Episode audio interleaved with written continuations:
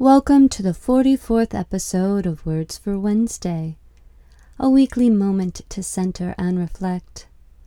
I'm Dara, your disembodied voice and guide. Steven Pressfield cares. He cares about writing and being a writer, but he's not afraid of the battle. In his book, The War of Art Break Through the Blocks and Win Your Inner Creative Battles, he addresses the many facets of our procrastination that prevents fulfillment of our calling and creative expression. He writes Are you paralyzed with fear? That's a good sign. Fear is good. Like self doubt, fear is an indicator. Fear tells us what we have to do. Remember our rule of thumb.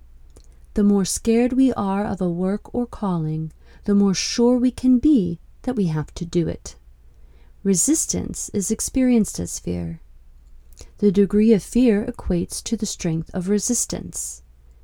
Therefore, the more we fear we feel about a specific enterprise, the more certain we can be that that enterprise is important to us and to the growth of our soul.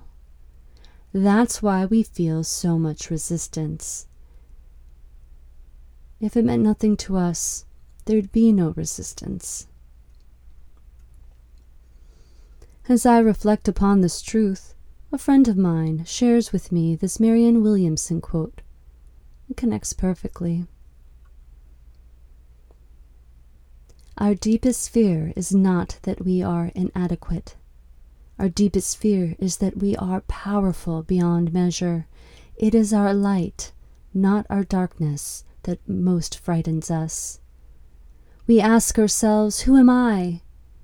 To be brilliant, gorgeous, talented, fabulous. Actually, who are you not to be?